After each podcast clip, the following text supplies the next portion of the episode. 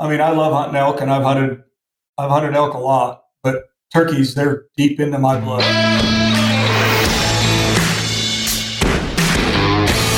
Hey, everybody, welcome to the Hoyt Bow Hunting Podcast. I'm your host, Danny Ferris, with my sidekick, Evan Williams, today. And today we have Casey Brooks. He is a Hoyt Super Slammer. And I say a Hoyt Super Slammer because not only is he a Super Slammer, but he did it all with a Hoyt bow. Um, and on top of that, he is a giant killer. I mean, a giant killer. We just got on here and um, Casey was telling us a little bit about some of the some of the critters that he's got in his trophy room, and his trophy room is like nothing you've ever seen. It's like a wildlife museum. It's something else. Um, but you were just saying you had seven bulls in there that averaged average score was like 425, weren't you, Casey? Yes, sir. Yeah, there's there's seven in that pile over there that haven't been mounted yet. that averages 425, and they're free ranging. Oh my archery. Jeez. My goodness gracious, man! I've, uh, I, I'm I'm not worthy. I'm just going to shut up and let you talk. no, that's that's not true. I'm just a hunter like you and like everybody else. Well, I, you and I, I think we met a few years ago at Pope and Young. Um, I don't know if you remember that or not, but uh, um, are you going to Reno this year? No, no. I, I typically don't do a whole lot of Pope and Young stuff. I tell people all the time I've got two Pope and Young animals. yeah, I, have got I've got two entered in Pope and Young, uh, but yeah, I, I got because the rest of them are in a pile waiting to be put on mounts that haven't even scored. No kidding. Yet. Yeah, a lot a lot of them have been scored, but just not. Well, maybe I'm confused. Maybe it was another show. Sometimes all those shows no. just kind of why you they blend. it uh, might have been something. 20, I think uh, 2012, 2013. I don't know. I can't remember what year it was. I went two years in a row because I had two bulls that I entered. Yeah. And so I might have met you. Yeah. It's very possible. It, and I get I get halfway out to the barn and I forget why I'm even going out there. So I don't remember Forgive me. So, one thing that I noticed pulling up your Instagram page and looking down through here, you know, you're known as a mm-hmm. super slammer and a big elk and big sheep killer. Um, but you're a turkey freak. I didn't realize that about you. Oh, they're so. Funny. I did not realize that about you, and it's so funny because there's uh, you're a Western guy. You're from Washington State, correct? Yeah, I was born in Oregon, and I moved north uh, up to Washington when I married my wife, and we bought a farm up here. That's what we do up here now in Washington. Is we farm. Right, right. Well, and it, for whatever reason, a lot of uh, Western guys, especially guys that uh, uh, chase a lot of big game all over the country, all over the continent, really. Um, man, turkeys are kind of forsaken by some of those guys, especially the Western mm-hmm. guys. And uh, it, it's hard to find one that really that really turns into a turkey freak. So, what is it about them that you love so much? Because obviously, man, you're you, are you are killing a lot of turkeys. To me, they're just like hunting feathered. That's eight. I say that all yep. the time, and that's the exact Absolutely. terminology that I use for it. Is like it's like chasing a little feathered elk.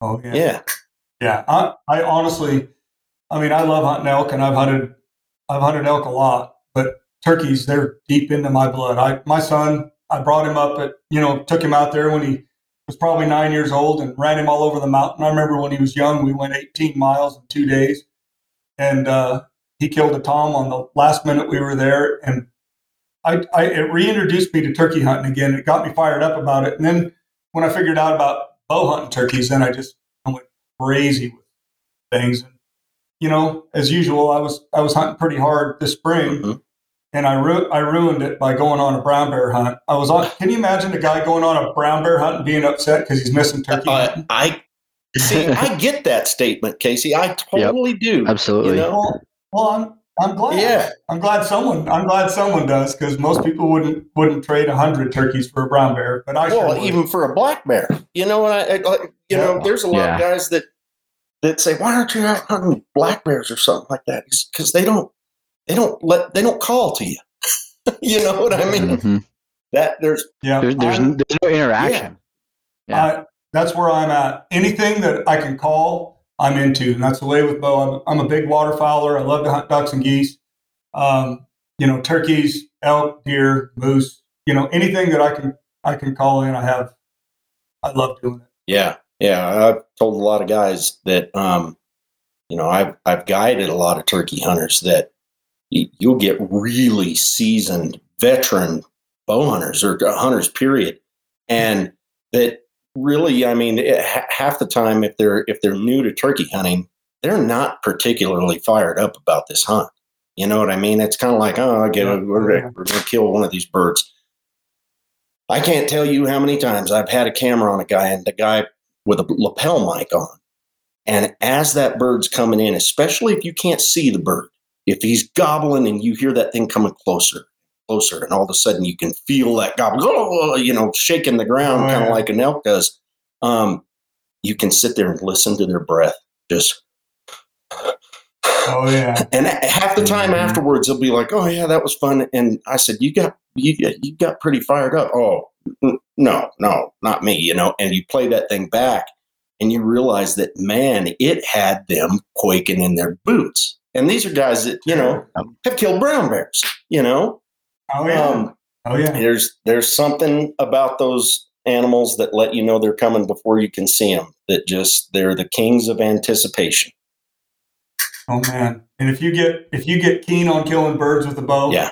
I think that you're I think you're open for business on anything on the super slam list. You know, if you can if you can get to where you can consistently kill turkeys with a bow, you'll be in pretty good shape. Other than the fact that a turkey can't smell you. Yeah, You know, that's the yeah, you know, that's the big thing. But if they could, you never kill one. yeah. No, you wouldn't. thank, thank goodness they don't have a sense of smell. But yeah. Um, yeah, I, I have a feeling I know the answer to this question, but uh, it's funny. I, I'm just wanting to see if you're kind of in the same vein as I am. But if somebody told you tomorrow, um, man, you could only hunt one species for the rest of your life, which one's it going to be? Jackalope. Jackalope. Come on now. Come on. I don't know. I don't know. You know, I mean, elk are a pretty big part of my life. I mean, I've shot a lot of elk, and and I, you know, I I would like to eventually shoot every an elk in every state. I told Evan that the other day. I'd like to shoot an elk in every state, Wow. anywhere that I anywhere I could shoot them. Yeah. and uh, I'd like to do So that. probably, So, probably okay. elk.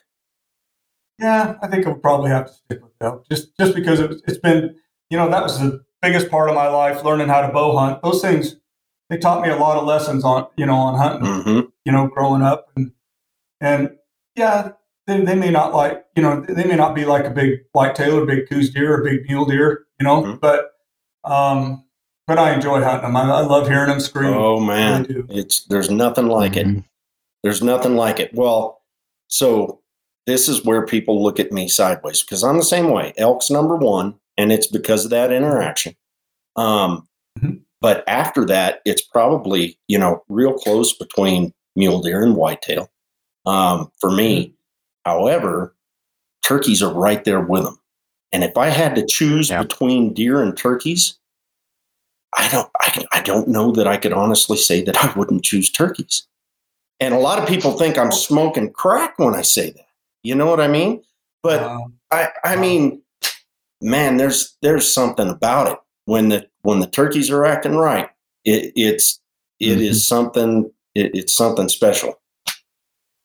Oh yeah, Uh, and you know, big mule deer, Evan, you you you understand this. Big mule deer actually can be kind of a pain. I mean, I, I've hunted mule deer a lot, and I've got uh, I've got one buck over two hundred with a bow, and that's my whole life. I was going to Nevada in the old days when you could, you know, see 50, 60 bucks a Yeah. day.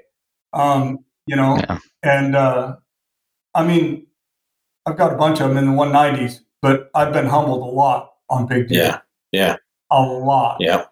So, you know, I love hunting elk. I love hunting big deer of any kind, Mhm. and uh, and turkeys are there too. But you know what the good news is? Is we don't have to make that decision because we can just hunt for all of them. so we don't have to we don't have to decide over the turkey. So well, it's Yep. it's a hypothetical. It's a good way to drill down to what somebody really is all about and what they really enjoy the most. You know what I mean? sure. Absolutely. And, uh, I had a feeling that you just the way that you described your turkey hunting love, I, I knew exactly where you're going to go. Um, Yeah. Well, that's awesome. So tell us how you kind of how'd you get involved in bow hunting? I grew up in Portland, Oregon. If you can believe it. I was, uh, uh, yeah, I'm sorry. huh? I, I, I, it'd been a lot cooler story if I told you I grew up in Colorado and you know was walking around, jumping around in boulders. And, but no, I grew up in the city, Yeah. and I uh, I shot a bow every day of my life. If it was sunshine and my neighbors and I would sit in the backyard and we shoot, shoot you know recurves. And along came compounds. I'll never forget the first compound I ever shot. And uh, I was 15 years old when I went on my first bow hunt, and uh, I, I I was bit by the bug Yeah. and uh, yeah, I ran a I ran a pro shop in the '80s uh, for Wendy Lindy's Archery. Chuck Lind, uh, kind of one of my idols. Chuck Lind's one of those people that just helps everybody, and you know, unbelievable. I think Chuck's about 81 years old now, Mhm. and uh, I I just I've been stuck with archery. You know, in the '80s, that's when I I started selling Hoyts when I was running that pro shop, and I would sell Rambo's, uh, Pro Hunters, Game Getters. I was selling Spectras. I mean, I was selling all that stuff, you know, back Yeah. then. And uh, I was shooting other bows, and I put those other bows down one day, and I picked up a Hoyt and I shot it, and I go, man, that thing shoots Yeah. good. And uh, I stuck with it, and I've since about 1987 on, I haven't ever changed. You know, you mentioned that Rambo bow, and a lot of people that are listening probably Uh-huh. don't even know that Hoyt ever had a Rambo, and they probably don't know what that movie did. Like, No, you, you know, and Yeah. For I'm I'm not necessarily old enough. I, I was, I don't know, twelve years old. What year did Rambo come out? First Blood Part Two or uh, I can't. I can't 80 remember. I think it was 84 or 86. Yeah, I, I, it seems like I was 12 or 13 years old when it when it came out, and I didn't realize the implications of it either. But uh, my mentor in the archery industry was Bill Krantz, who was the marketing manager back then at that time, and you know he kind of told me that when that movie came out and they got that Rambo bow done, they sold a ton of them, and that that movie was kind of like what the Hunger Games did for youth archery here Mhm. recently. Pretty big time. Real big. Yeah, I'm still I'm, I'm still trying to find some of those exploding tips. If you could find me some, You can might be good for hogs. or you can make some, I'm sure. Yeah, they were Razorback. They were Razorback fives, and then they they put the protective sheath over them for the movie. That's what they. I believe that's what they were. Really, I've got they some. where where Yeah. they would screw, Yeah. he would screw that thing on, and it, oh man, Oh yeah. Yeah. So cool. well, that was, it's funny you mentioned that. That was actually the Rambo was my dad's first compound bow. Well, first bow in general. really, Too. Yeah. Um, and then my brother in college found that when we were cleaning some stuff up. really, and it still had the braided steel cables with Oh, the, yeah. the yoke teardrop and it was in good shape because he had actually had it taken down and taken the string off of it so it was just sitting there unstrung Wow. and we ha- we had that string re- replaced and the first deer i ever killed with a bow was with that the bow Rambo, Wow. really. with the with the rambo yep that was my introduction to archery bow I think you ought to go back to it this fall. I think you ought to break the I'm- Rambo out. i know i know where it's at Yeah. Um, I, going back and watching that movie recently and listening to the sound effects that they would play when he shoots that, when he shoots those, Yeah. you know, it, yeah. so corny, so corny, but Oh, it wasn't back then. It was awesome. I remember, you know, going the when we got it on VHS or whatever, trying to slow mo through that guy at the end that he blows up with the exploding tip. You know, it was just Mhm. man, pretty crazy. But anyway, I got way off track. Uh, that's cool that you were working in a pro shop back when that happened. You you have that perspective, you know. A lot of guys, like I said, they didn't even realize that there was a Rambo bow. Well, you know, back then I wasn't very old, didn't have very much money, so I let those bows kind of slip through my hands. You know, I'd sell them and never did collect any of them. And later in life, when I had some extra money, I told the reps that were around the country, I said, "Hey, I'm looking for a Rambo in premium, perfect condition." Yeah, And I I ended up with a target bow. Ended up with a, uh, you know, just one of the factory bows. You know, the factory color, black and Yeah. orange. and then I and then I ended up with one that was actually in the bag that takedown that was one like they would have used in the movie. Yeah. And then I, I just just today I saw Rambo poster. It's all part of stuff that I need to build a trophy room. Uh, my house is completely packed with stuff, and I need to build a trophy room. I just haven't got around to it. Man, the price of lumber, I can't even afford Oh, a two by four right now. Oh. You, Yeah. You know? Hope you ain't putting OSB on the Oh. sides of that sucker. hey, my kids, there's a there's an advantage of moving the kids out because I can just keep filling the bedrooms. You know, I got a I got a, uh video tour of the house. Was that two weeks ago when we talked? When I was in Kansas. Yeah, and uh, he's not Yeah. kidding. yeah. He's filling every single room with antlers that need to be mounted. Well, did your wife know what she was getting into when you married her? you know, you know. When I married my wife, she wasn't a hunter, um, and I got her into it. And I think her first hunt was, I believe it was Africa. I took her to Africa on her first Yeah. hunt, and uh, and I think her second hunt would have been maybe mule deer and elk, and she loved that. And then I took her back to Africa the next year, and I think we took Bo when he was five months old. Oh, wow. That was, you know, five months old. He fit in the bassinet right in the front of the of the airplane, and then and then we were there a month, and he gained so much weight that coming back we couldn't put him in the bassinet. We had to carry him the whole Oh, trip. really? You know, oh yeah, holding an overweight five month old or six month old, you know, for twenty hours is not that's not cool. Now your wife's your Yeah. wife's a team Wow. roper too, right? Yeah, she's a team roper. That's her. That's her number one thing. But when it comes to bow season, if I'm off on big hunts, she's gone hunting herself. She'll go over to Eastern Oregon, and I believe she's killed. hmm, she's probably killed twelve to fifteen bulls with a bow, Oh, and wow. And you know a lot of deer and stuff. And and she's into it. But what she she fills the freezer. Okay? Yeah, yeah. I go I Mhm. go I go looking for the big horns, and she's looking to fill the freezer. So the first five point walks in. Uh, you know, she's usually pretty excited about shooting it. Awesome. You know, That's It is awesome. awesome. Yeah. and, and that's that's what we love to eat. Yeah. I I read your poem about her horse.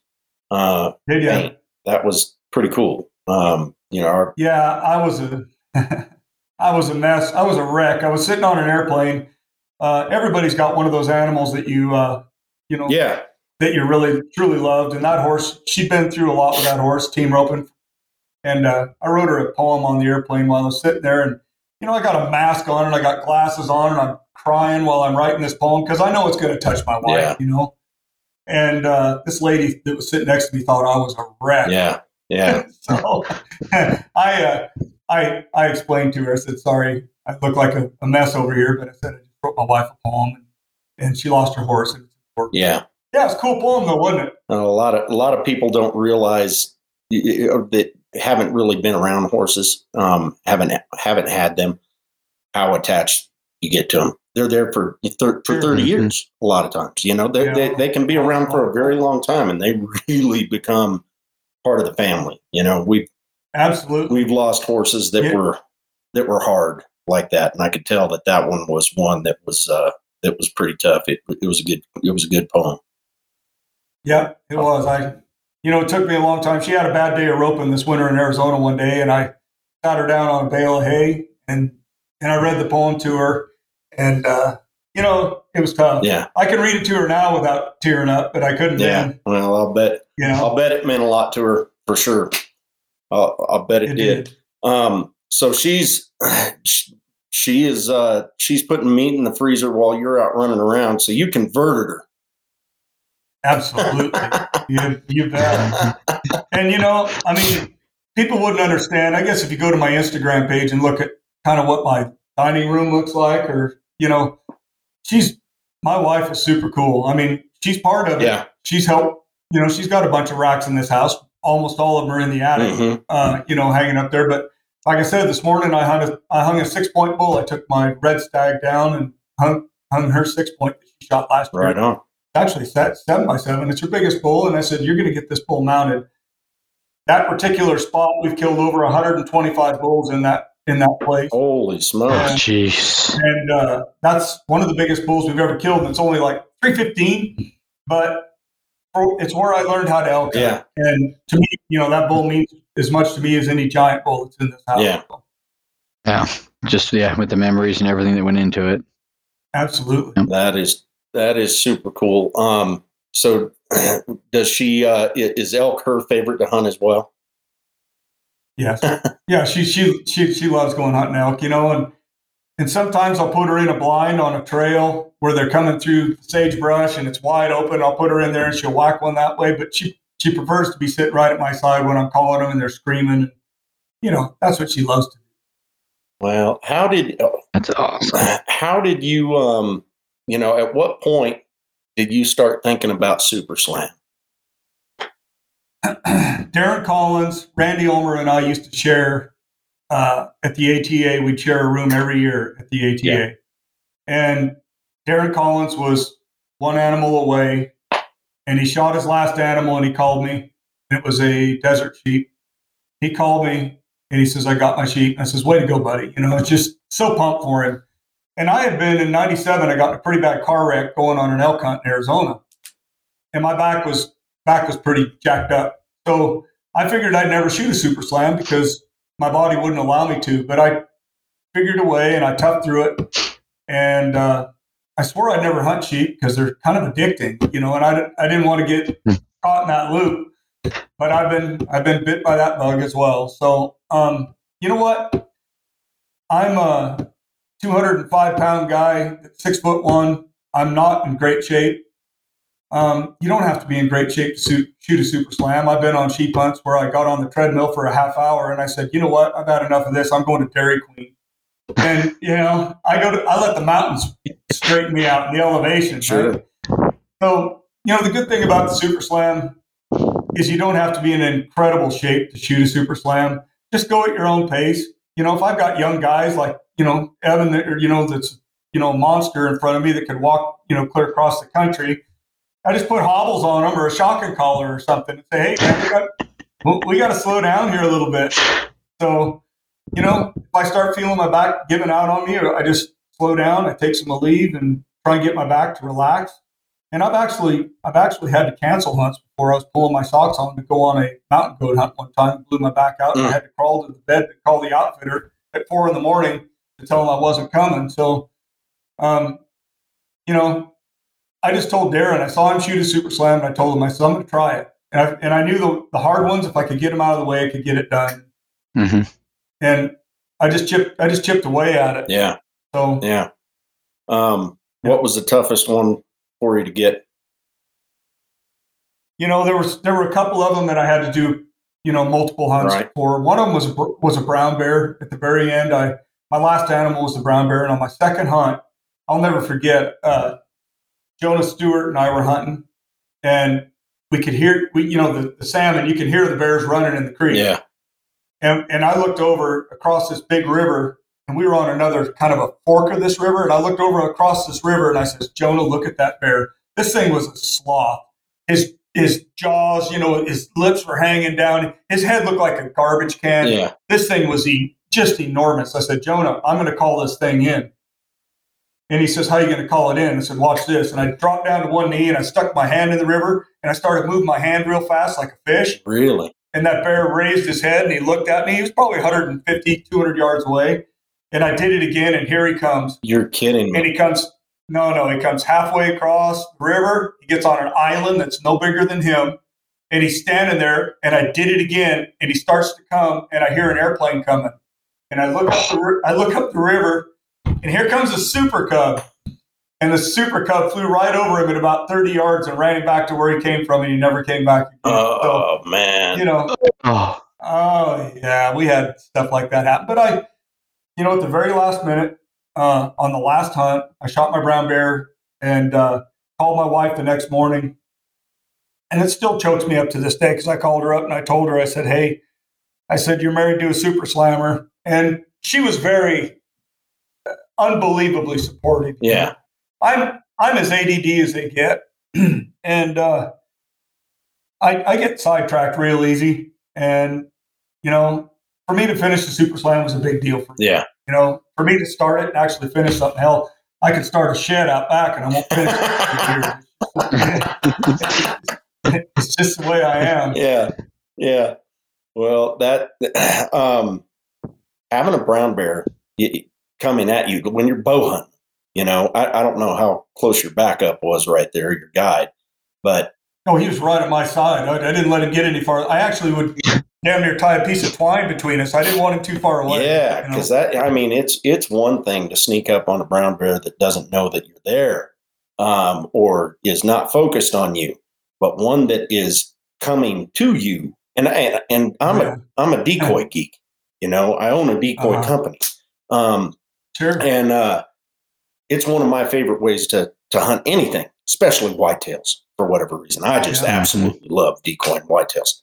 Um, but I, yeah, I've had people ask, "Do you guys make a, a black bear decoy?" Hell no, I don't make a black bear decoy.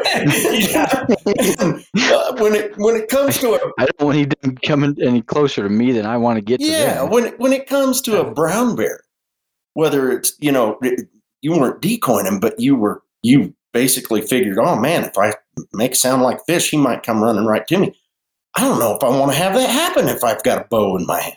Oh, he had that. He had that so pinpointed too, where I, you know, made that noise. He knew exactly where we were sitting, and you know, we were three feet from where I made that noise, so he was coming. Uh, Um, the unfortunate part of that, that I could say, is he would have probably crossed the river and then come down the bank, and he would have been straight on the whole way. So that would have been a little bit of an issue. I might have had to try and shoot him as, yeah, as he was walk, walking up the shore or something, and I would have made that determination at the time. But you know, for all you all you listeners that haven't hunted bear a whole bunch, it's a really good idea not to get seen by the bear when you that's when you shoot the bear because a lot of times they'll shoot you, they spin and then they spin into the arrow and they're growling.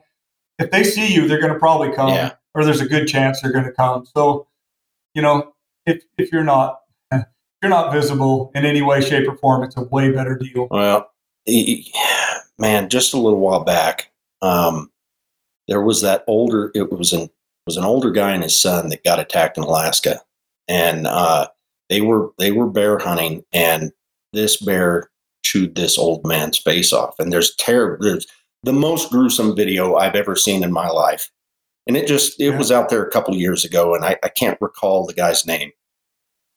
But I always had a healthy respect for big bears you know, for for, Sure. for Mhm. grizzlies, brown bears. Um, but seeing that, I'm going to tell you, it put a different chill in my blood. You know what I mean?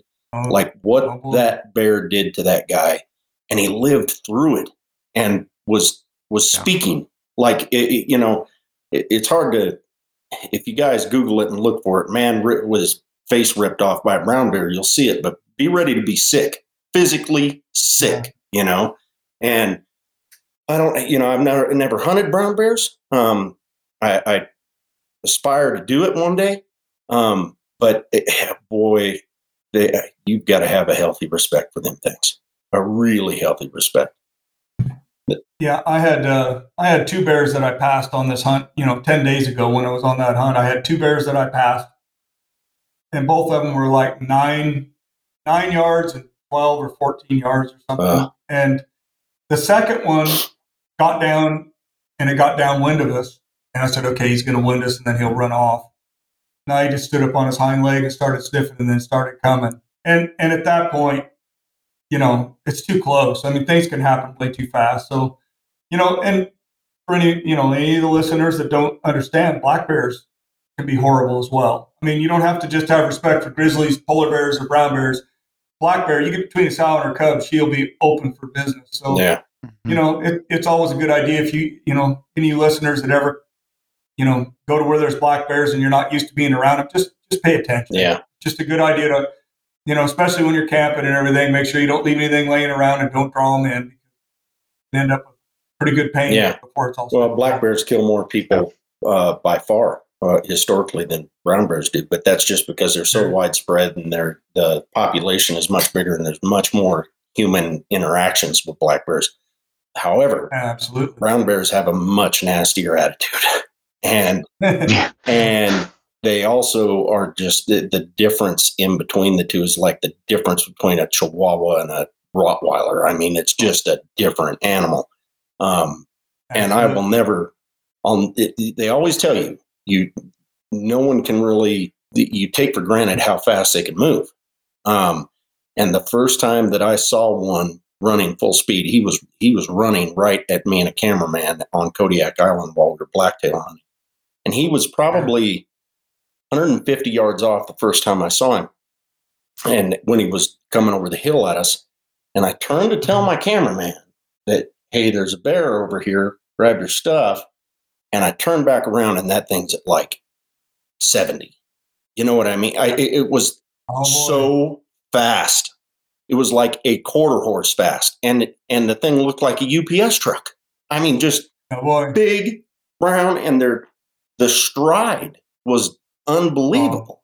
You know? like a horse. I Mhm. mean, they, they cover the ground, and people don't realize how fast they can move out, but they do. They boogie. Yeah, yeah. So that was your Must be, especially for the size they are, like all that, all that hair. Truly, it, it their legs are long. It's Their legs are as long as a Yeah. horse. It seems like. You know? Oh, they're you know, Dad shot that bear the other day, and if you get on my Instagram page and you look at that picture of the Dad's bear, it's it's its forearms, you know, and its legs look like I mean they, they look like my legs, you know, my my femurs, you know, uh, or I mean my Mm. excuse me, my, my upper leg, you know. So that it's they're they're just just huge. Those things they're massively powerful. And it, just for you listeners to to know, his, his Instagram is Casey Brooks sixty five, um, and that bear is monstrous. How how how big is that bear that your dad took? I, I think they thought it was a nine and a half foot bear, Oh man, he nine looks nine and a half. he looks huge. You know, He's so dark and Well- chocolate. Yeah, that's that's a pretty bear. he, he's a beautiful bear for sure. And Dad shot him on the last evening, and he's 81 years old. So I'm thr- I'm thrilled for it. You know, I, I didn't get one, but that's okay. yeah, I you know I wanted my dad to get one, and, yeah. That and he got one, so so perfect. that is pretty spectacular. Pretty spectacular. So uh, the brown bear was the toughest one for you to complete on your slam. What are some of the other ones that stick out as the most memorable characters in your uh, super slam story? Um, you know, one that really sticks with me, and I get this question a lot. One that really sticks with me is the black-tailed deer. You know, I I shot lots of blacktails, but one black-tailed deer in particular. Sitka or Columbia? gave- Columbia blacktail. One of them that gave me quite a few fits uh, was a buck that I had uh, for two years. I had him on film. You know, for two years, I got pictures of him, trail cam pics. I had cameras everywhere. Uh, he was about 125 inch buck. For those of you that don't know what a blacktail is, that's that's a Pretty good. respectable blacktail buck. I mean, 135 is Boone and Crockett. Yeah, So um, I didn't kill him the first year. Second year, um, in two years, I had two daylight photos of this deer. So I mean, that tells you how nocturnal they are. yeah. Um, and I thought that the buck had showed up. I had about a 125 inch buck show up, and I thought it was him. And all my buddies were like, "Sorry, bud, he must be going the other way. Too bad."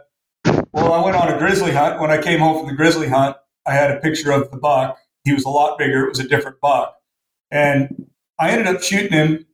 Uh, I was on the ground when I shot him. I shot him at 10 yards, and the buck grossed 159. Holy Moses! Yeah. So that buck was extremely, you know, that was a really proud moment to get that deer. I had a lot of effort that deer. What what if you don't mind me asking? What state did you take that Columbia? in? Oh, oh, Oregon. Oregon. Um, I shot him. Uh, yeah, I shot him in shot him in a place called Boring, Oregon. Little town called Boring, Oregon. man, Yeah. Yeah. man, that's a We had five. We had five, we had five acres there, and uh, and a house, and I had uh, cameras all over my five acres and all over in the everywhere, all everywhere around there. And I that deer couldn't move without me, you know, knowing he was he was there. But um, Hmm. man, it was he was tough to kill. man. You know, 159 inch Columbia blacktail. I don't know where that would rank Pope and Young Wise Well, that's gross. Crockett. You know, Crockett that's- that's that's that's gross. That's you know, giant, he netted I think one one forty three or something net, but um, monstrous. you know, I, I'm more concerned about what they grow. yeah, Personally, that's just for me. I, I, you know, God gave it to them, and let's give them credit for it. That's yep. You're you're a fish You know? nets are for fish. Yep, I completely understand that angle. I completely you know, do. and I'm, and I'm, and I'm, you know, I've, I've shot a few bull elk in my day, and I'm not above shooting a five point. I mean, I, I'll just go, and if I'll, I'll do the best I can for the area that I'm in, and hey, if I shoot a five point, that's crazy, but I'm, I still get excited about shooting bulls. I love, it, oh yeah, you know. yeah. So completely understand. So uh, how? All I shoot is five points. So yeah, I'm a Colorado boy. I shoot plenty of five points. I feel I feel go. lucky if I shoot a five point. Um, sure. So, uh, uh, how much of a whitetail hunter are you? You know, I kind of stayed away from the whitetails for quite a while, and then I started hunting them in my own home state here in Washington, and they're very difficult. Um, you know, I've shot whitetails, Coues deer, I've shot the blacktails, Sitka blacktails, I've shot mule deer, I've shot them all. And you know, you hear the people talk about which one is the smartest animal about, of all of them. And you know what? I would just tell you this: any mature deer, if it's a mule deer, whitetail deer, Coues deer, any of them, they're all they all can be so smart. Yeah. And you know, a, a 200 inch mule deer is not easy to sneak up on. 180 inch whitetails not not easy by any means. A big Coues deer, 110. You know, 105 Sitka, 105 Sitka can still be dealt with. But, uh, you know, I just, uh, I've, I hunted the whitetails just because they weren't so accessible. I was hunting blacktails and mule deer all the time because of where I live. Yeah. Um, my biggest whitetail, I shot one last year. It was 168. I had another one that was 166. Shot another one last year that was 160 something. I never scored him.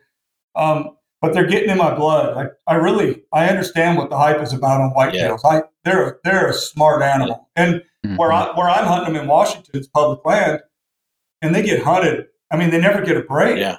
So, Evan, what what you got any any ideas? Is there anything on that list that you're thinking of?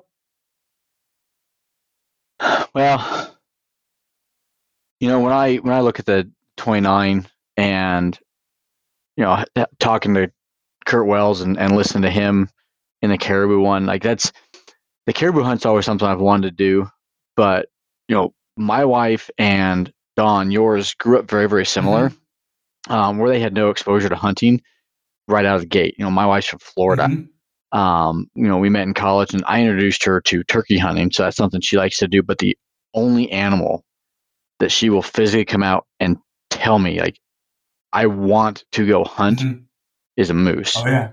So so the the big one that that we're looking to do is moose. Of those subspecies, which one is your favorite? Well, I've killed eight Shiras moose with a bow, and I think I've got one one Alaskan Yukon and one Canadian. So I'd have to I'd have to say Shiras moose. I, would say that kind of does yeah, it. Yeah. I, I try and go every year if I can, and you know what's funny? I love to hunt them, but I don't care to eat them. Uh, moose are just not my favorite. No, and I've got I've got mm. buddies that love to eat moose, and I bring them home and I tell them they're a twelve hundred pound liver. Uh, I said, I'm, You're a I, I like everyone.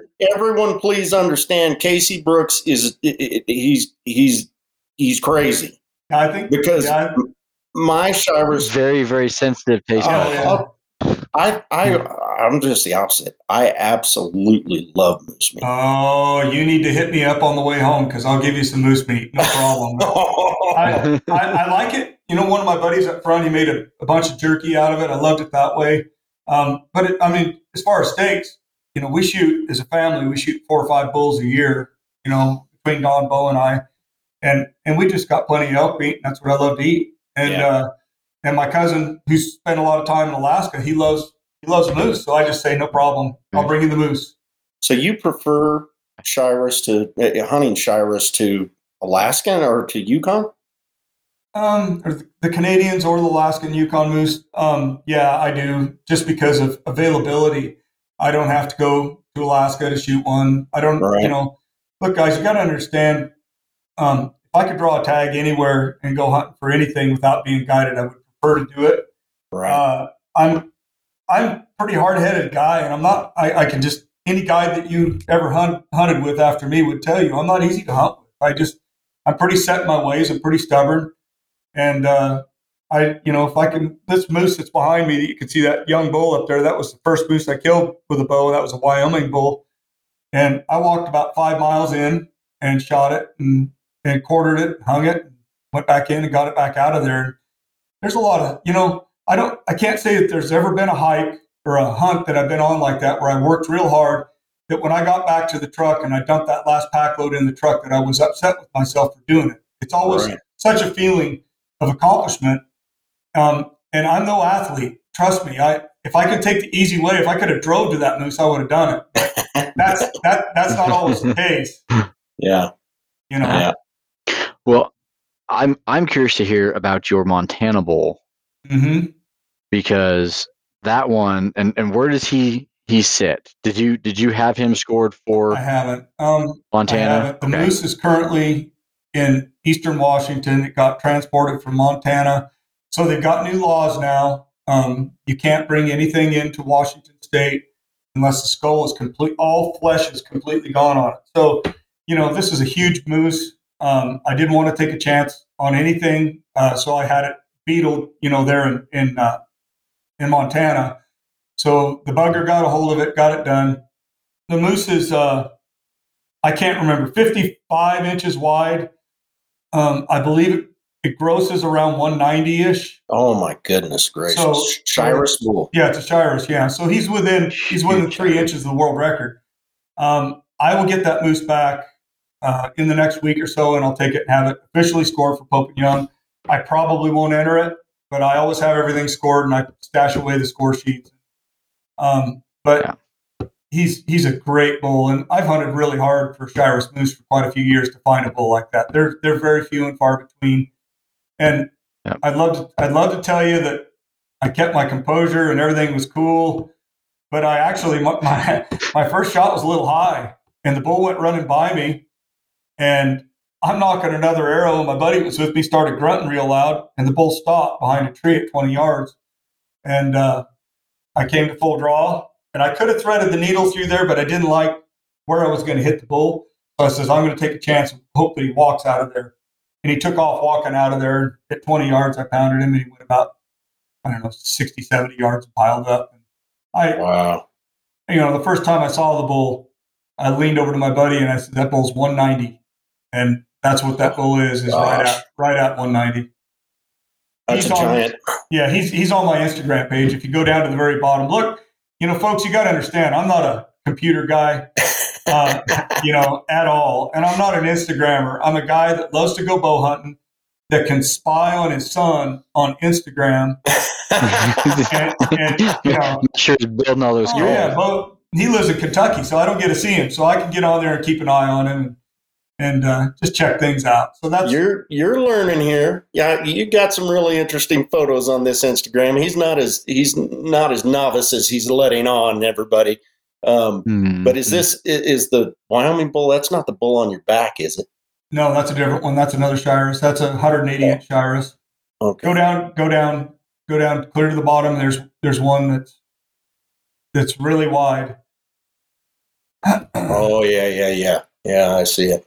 Yeah, that's a for a Shiras moose. They just, don't, build- they just don't build them like that, you know. Yeah. Um, I was in a uh, Wow. Jack Frost, another super slammer, real good friend of mine. I was in his Mhm. house maybe four or five years ago. Jack, you know, I was staying at Jack's, and Jack smiles and he says, "Casey, you're looking at that moose and probably wondering why I mounted that Alaskan Yukon moose because it's such a small Alaskan Yukon moose."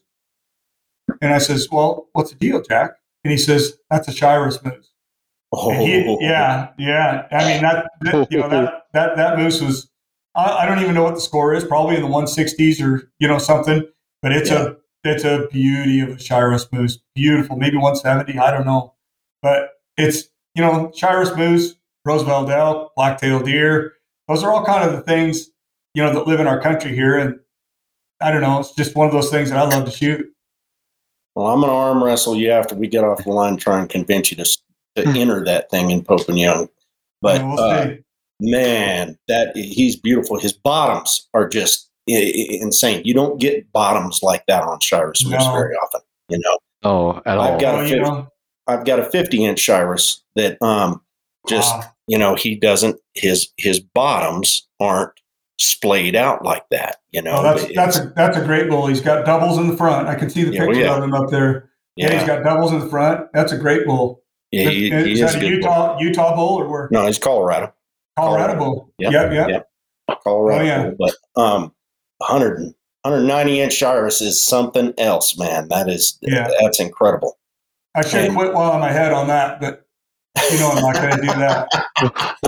we'll find another one. to Have Oh, fun. absolutely. um, how, how how long is is Montana a really difficult draw for Shiras Moose up there? Yeah, Yeah. it is. Yeah, it's Yeah. it- it's once in a lifetime here in Colorado. I'm done. Yeah, Um, yeah. they Yeah, shut you down. I, I'm not sure on the Wyoming thing. I shot that bull a long time ago. I think you have to wait five. Is it five years?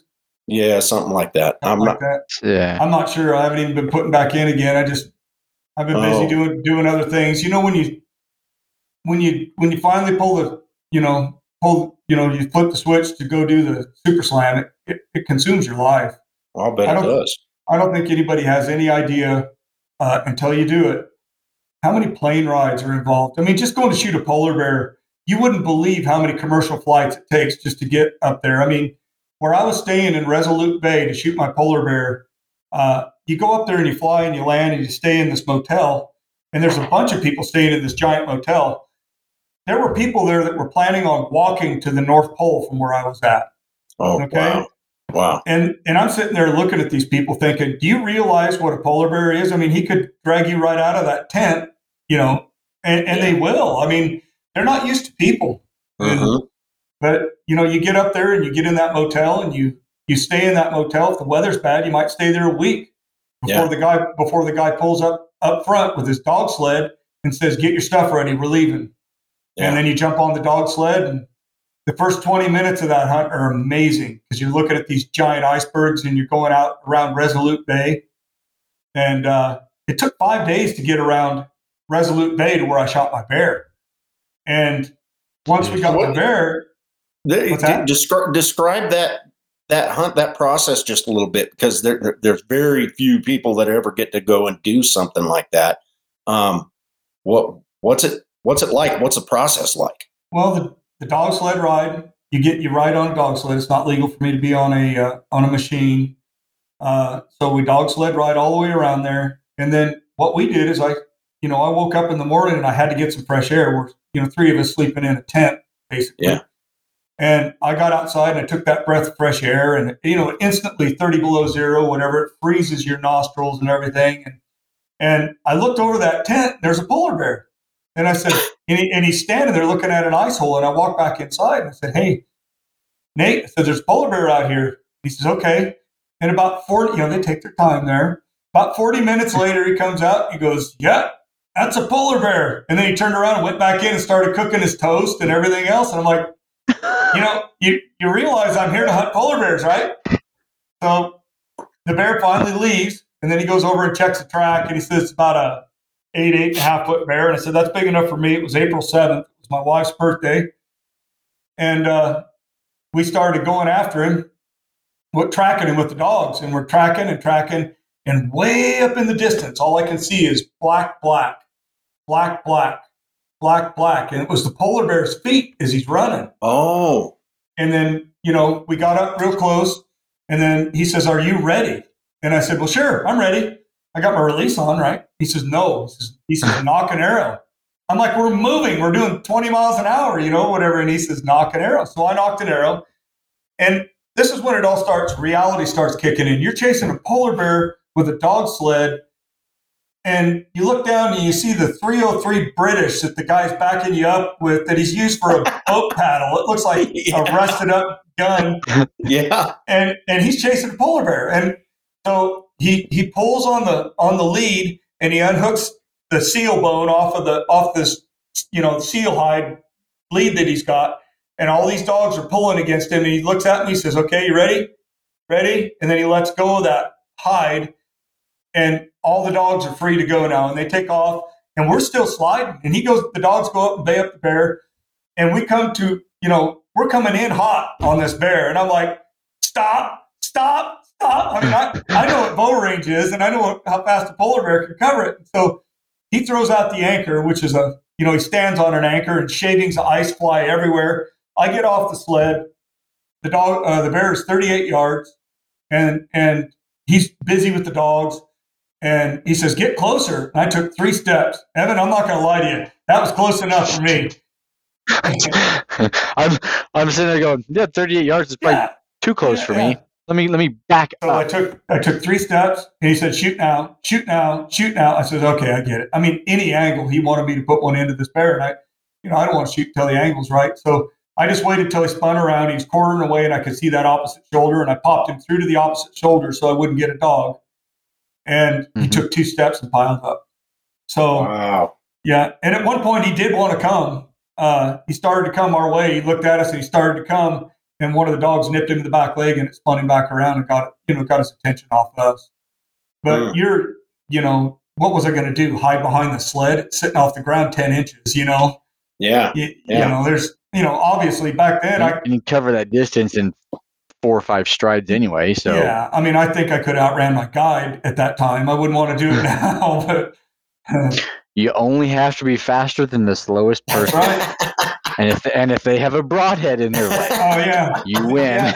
Yeah. Yeah. Exactly. So that was that first bear that you you came out of the tent and, and saw standing right him. over behind the tent or whatever. Um, it, was it was it a big bear? Did it just happen to be a good sized bear? Yeah, it was a great bear. Um, that's him right over there. You can see him. I got him back from the. Uh, I got him back, and you know it was about the last year that you could get him imported. Yeah. Um, yeah, Drop that camera just a sec, Casey. I'm screenshotting this. Well, and I, I apologize, everybody. The the poor listeners don't have video like we do to see this, but uh, Casey's got like this polar bear mount that is kind of walking uphill and a mass of antlers underneath them that I can't even tell what all's in that pile. you, you know what that you know what that pile's for? What is it? Um, it's to keep people from it's to keep people from getting to the polar bear and touching it. yeah. You know, everybody has to go touch the polar bear. I mean, so I just put all those horns. I times up, boy. There- there's no getting to that polar bear. I can't even get to him to dust him off or anything. So Holy Yeah. smokes. wow. Um, well, uh, so what's now that you've kind of you've done it, you've been there and done that as far as the super slam goes. What what's your focus now? You know, you, you, guys always got to keep goals, and you know you you move on to the next one. What what are you what are you planning on doing with yourself going forward? I, I'm just hunting things that I love to hunt. Okay. And I don't even know why I booked a brown bear hunt. I'll be honest with you. Mike Slinkard with Hex, you know, he used to own Yeah, Winner's oh, yeah. Choice. Mike had shoulder surgery. He had uh, he had a bear hunt that he had he had bought, and his shoulder shoulder went out on him. And like all of us, you know, that have done, you know, I was running a pro shop in the '80s and pulling, you know, 80 to 125 pound bows back then. You know, my sh- my shoulders are shot when I'm on an airplane. They, my arms go to sleep. You know, in an hour they go to sleep. So when that happens, you got to rely on your buddies. I bailed him on the on the bear hunt, invited my dad to go along, and we went. It was an adventure. It wasn't a great hunt, but it was an adventure. And uh, Evan Evan's heard the story, so he knows what I'm talking about. I, I, I'll just say I won't Yeah. go back on that particular hunt. Well, your Um, 81 year old dad ended up killing a brown bear, so that He got that one. makes it worthwhile, man. That's it. And I'm telling That you, he, he froze. I mean, Dad doesn't have an ounce of fat on him, and you know he was cold every day, and there was really not a great way to warm up, and it wasn't what we expected. And he bought a house in Arizona, and he said, "Man, Casey," says, "that house in Arizona sure does look good right now." you know, yeah, it's a lot warmer there, Dad. It's about 100 degrees. So yeah. yeah, but I, you know, I'm, I, I'm hunting the things that I want to hunt. I can't honestly say that I care for hunting bears that much. I've done it. Um, I love hunting antler game. I love hunting anything that I can call in, and you know, I'm doing some hunts. You know, I've got 26 points in Arizona, and my son, we put in last year for Unit 10 in Arizona, and we we didn't draw. We had 38 points. Oh wow! Uh, and I could go anywhere I want to go on my points, but I want Bo to piggyback with me, and I'd rather go that we went and shot a couple 360 bulls than I want to show him a good experience. You know what I mean? yeah, So Yeah. I want to spend time with my son, sister, my wife, my family, and and hunt the things that that I love to hunt. You know, Yeah. I, I I'd say I've kind of kind of earned it at this point. I've I've been around the block enough that I don't need to sleep in tents all the time on mountains and get fogged in and you Mhm. know I still love hunting. I love I love hunting sheep, but I don't like that. Fun experiences the rest of us are going through right now. so your your your whitetail bug that you said is you've been scratching just a little bit here recently. Uh-huh. Uh, are you still mainly chasing those at home, or are you venturing out into the Midwest after whitetails every I've, year? I, I've been to you know Kansas, and uh, yeah. you know I've hunted a little bit in other places and had a great time doing it. I just been staying home though. Uh, yeah. You know, it's not it's not far from here. You know, within six hours or something of my home, I can be I can be there. And if something rattles apart on the farm and I have to come home, and emer- I mean, it has to be an emergency for me to quit hunting. You understand yeah. that? But Oh, yeah. But uh, mm-hmm. if we have a big problem, then I can get back here. And um, yeah. I'm foolish because the whitetail hunting here isn't nearly as good as it is in a lot of other places in the country. Um, well, it's funny. A lot of people don't even realize that you have them out yeah, there. Yeah, we do. We yeah. do. And the, and the pressure that's on them is, is pretty insane. So, you know, like I say, one mistake on a big buck, uh, and, and you're out of business, you know, and hopefully he'll forget by the next year, but typically he doesn't. You know, I mean, right. I yeah, mm-hmm. I I've been to the school and school of hard knocks with these with these whitetail deer, and they've the tuition's very expensive. They've yeah. taught me they've taught me a lot. Well, it, it, man, I'll tell you what, it's it's always nice talking to somebody that has had the experience and and had the opportunity to get out on those far flung hunts that all of us dream about and we can live through you just a little bit vicariously you know um, sure. And I, you know, once again, I wish we had had some video element to this podcast because this trophy room, uh, well, it's a, it's not a trophy room; it's a trophy house that Casey yeah. has yeah. is is something else. The entire time you're talking, it's hard for me to to pay attention because there's a giant ram right over his shoulder and then a giant bull right over his other shoulder. And yeah. every, every time that I look around, there's something else that catches my eye. It's been nice having you on, man. Oh, yeah. truly, truly my pleasure. Thanks, guys. Uh, you know, I'm just a bow hunter like everybody else. I, I've hunted public land more than anybody could ever imagine, imagine and those are my kind of hunts. And, uh, you know, in the end, I'm nothing but a bow hunter, just like the rest of you. And I truly, you know, I wish everybody the most success in the world. I hope everybody has a great, great season this year and, and uh, get after it. Life's short. You know, we don't know what God's got planned for us. And yeah, a, you know, get out and enjoy it while you can. Well, I, I just had I just had knee surgery to yep. try and ensure that you know I can go for the next ten to twenty without having any other things that are ailing me. You know what I mean? Been so there, done that. Yeah. Oh, yeah. It was a meniscus deal that has torn me up for the last few years, having to go get cortisone shots right before elk season every single year. You know. And yeah. Hopefully that's that's done, but you're an inspiration, man. Um, it's been great talking to you. We'll have you on again one of these days. So, everybody, we appreciate it. Uh, thanks for listening. We'll see you down the trail. Thank you so much.